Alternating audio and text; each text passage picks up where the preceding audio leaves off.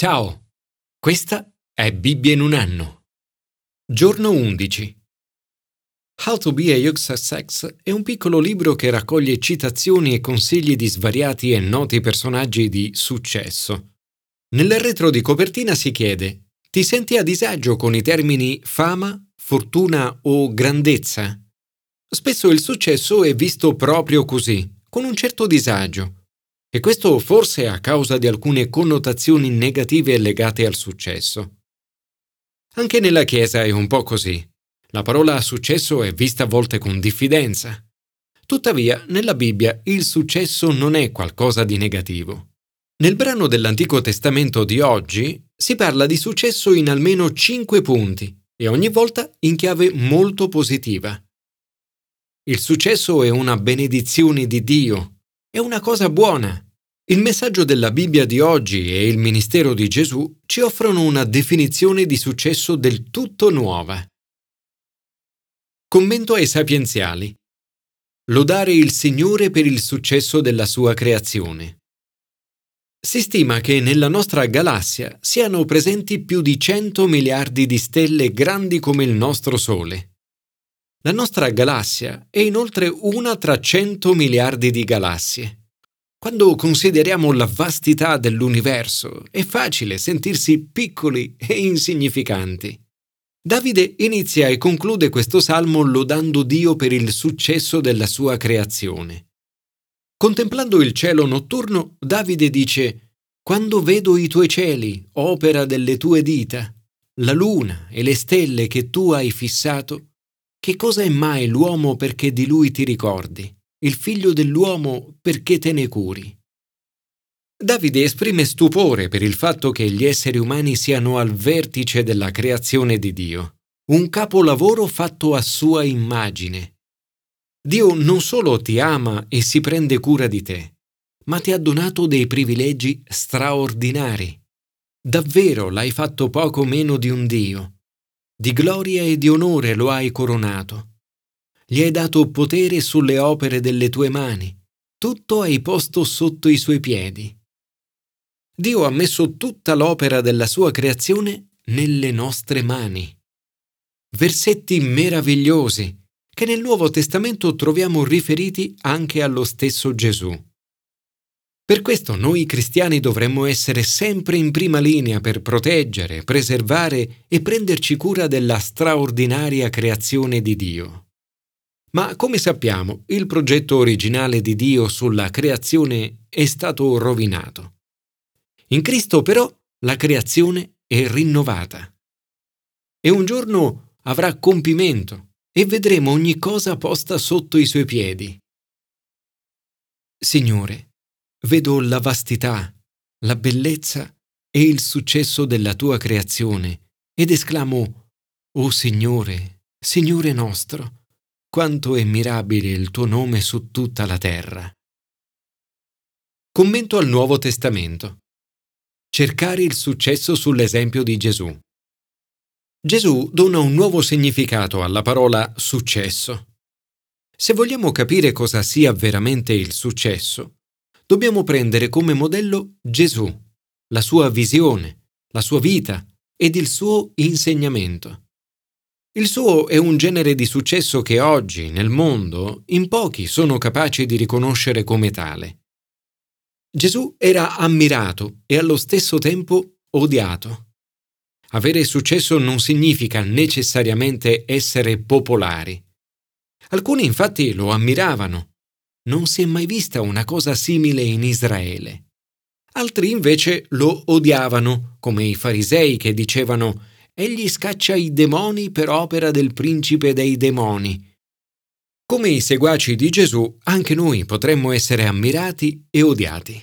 Come William Wilberforce, ad esempio, il quale per le sue battaglie contro la tratta degli schiavi fu definito l'uomo più ammirato e allo stesso tempo più odiato di tutta l'Inghilterra. Nel suo Vangelo l'Apostolo Matteo ci racconta il successo del ministero di Gesù. Lo riassume così. Gesù percorreva tutte le città e i villaggi insegnando nelle loro sinagoghe, annunciando il Vangelo del Regno e guarendo ogni malattia e ogni infermità. Gesù inaugura il regno di Dio con parole e opere, manifestando realmente la sua presenza nella vita di coloro che lo incontrano. Questo è il successo come lo intende Gesù, e noi tutti siamo chiamati ad imitarlo. Per avere il suo tipo di successo, anche noi, come gli Apostoli, dobbiamo conformare la nostra vita a quella di Gesù e condividere la sua visione. 1. Le necessità sono urgenti. Gesù, vedendo le folle, ne sentì compassione, perché erano stanche e sfinite come pecore che non hanno pastore. Nel mondo di oggi ci sono milioni di persone che non conoscono Gesù e sono spiritualmente smarrite. Milioni che patiscono la fame, che non possiedono una casa, che soffrono per malattie che si potrebbero prevenire e che non hanno la minima istruzione. 2. Al centro l'amore. Gesù ne sentì compassione. Nella lingua greca compassione è la parola più forte per dire amore. Deriva a sua volta dalla parola greca usata per dire viscere. Nelle scritture la troviamo riferita solo a Gesù. Essa descrive il suo profondo turbamento e ci fa capire quanto il suo cuore fosse affranto. Gesù non dava importanza al successo come lo intendeva il mondo. Nel brano di oggi, infatti, lo vediamo prendersi cura di due persone molto diverse tra loro. Un capo del popolo e una donna, che a causa di un'emorragia era considerata impura e confinata ai margini della società. Gesù ha compassione di entrambi. 3. La scintilla è la preghiera. Gesù dice ai suoi discepoli, Pregate dunque il Signore della messe perché mandi operai nella sua messe. Preghiamo quindi affinché sempre più persone siano chiamate a seguire Gesù e a raccogliere la messe. 4. Il campo è immenso. Gesù dice la messe è abbondante. Gesù ci indica la strada per avere successo nella nostra vita. Annunciare il suo regno e la sua venuta nella storia ci chiama a qualcosa di grande, a seguire il suo esempio, partecipando alla sua missione e moltiplicando i suoi frutti.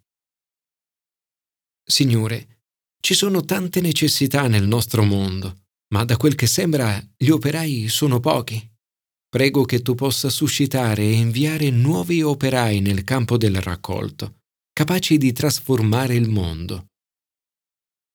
Commento all'Antico Testamento pregare per avere successo ed essere guidati. Il servo di Abramo non si vergogna di pregare per il successo della sua missione. La sua preghiera è un esempio per tutti noi. Concedimi un felice incontro quest'oggi. Non è una preghiera per sé, ma per qualcun altro. Usa bontà verso il mio padrone Abramo. Nella sua preghiera il servo chiede di essere guidato da Dio. I modi attraverso i quali Dio ci guida sono diversi. Ad Alfa se ne elencano cinque in particolare. Questi cinque sono tutti presenti nel brano di oggi ed operano insieme. 1. Scritture. Abramo non disponeva di tutte le sacre scritture di cui oggi disponiamo noi. Aveva però i comandamenti di Dio, che in seguito sono diventati parte delle scritture. Dio aveva comandato al suo popolo di sposarsi soltanto con coloro che credevano in lui. E così fa Abramo. Dice al suo servo di cercare per suo figlio una moglie non tra i cananei, ma tra le donne del suo popolo. 2. Spirito. Ogni volta che lo preghiamo, lo Spirito Santo è presente e ci guida. In questo brano non si parla espressamente di Spirito Santo, ma se ne avverte la presenza e la guida. Le persone del racconto si trovano infatti in una posizione di ascolto e docilità alla guida dello Spirito. Il servo di Abramo prega con il cuore e Rebecca arriva quando lui non aveva ancora finito di pensare. Isacco esce in campagna per svagarsi, cioè rilassarsi e meditare, e Rebecca appare. 3. Buonsenso. Rebecca è una scelta di buonsenso. È evidente che è la persona giusta per Isacco. Non solo è molto bella d'aspetto, ma è anche vergine e nessun uomo si era unito a lei. Ancor più è molto generosa, gentile e premurosa. Alla richiesta del servo non solo risponde offrendo acqua dalla sua anfora, ma aggiunge anche per i tuoi cammelli ne attingerò, finché non avranno finito di bere. 4. Consiglio. Uno dei modi mediante i quali Dio ci guida è attraverso il consiglio dei santi. La parola santi viene usata nel Nuovo Testamento per indicare gli appartenenti al popolo di Dio. Sebbene il matrimonio di Isacco e Rebecca fosse combinato e quindi molto diverso da quello moderno occidentale, vi era comunque un elemento di scelta. A Rebecca viene chiesto Vuoi partire con quest'uomo? Essa risponde Sì. A sua volta Isacco conosce Rebecca, sceglie di sposarla e l'amò. Entrambi seguono il consiglio dei santi, cioè di quelli che avevano vicino in particolare dei genitori, i quali riconoscono che la cosa procede dal Signore. 5. Segni. In questo brano troviamo uno dei momenti più belli della Bibbia in cui Dio guida il suo popolo attraverso i segni, cioè le circostanze. Il servo chiede a Dio un segno e Dio risponde donando esattamente ciò che gli era stato chiesto. Ma come abbiamo visto non si tratta di un segno qualsiasi, è una prova. Una prova volta a verificare il carattere di Rebecca e che Rebecca supera con successo.